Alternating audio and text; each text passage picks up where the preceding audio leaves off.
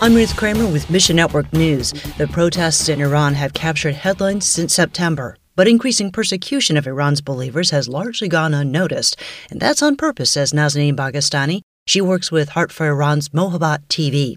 After police raid houses, they warn Christians not to tell anyone. They see Christianity as a threat to the stability of the Islamic Republic. They say you're not worth anything. You should be a beggar because you've become a Christian. You don't deserve to have these stuff. Thank God for the faithfulness of Iranian Christians and ask God to strengthen them as they face rampant persecution. We need to be aware that there is persecution inside Iran, inside families, inside even remote villages. You know, there is persecution. And what's the unlikeliest place for a church?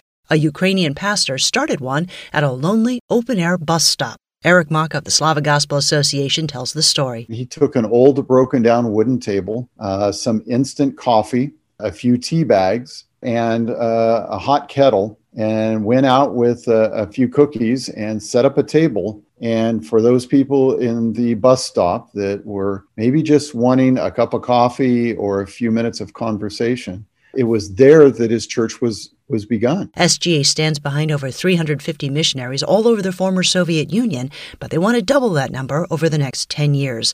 Find your place in the story at missionnews.org. Mission Network News is service of One Way Ministries. In the Middle East and North Africa, isolated believers risk everything to live out their faith. Sat 7, a Christian satellite television ministry to the region, offers a free prayer guide that provides specific ways to pray and shares the stories of believers who can't freely worship. Get yours when you click on the banner ad at missionnews.org. I'm Ruth Kramer.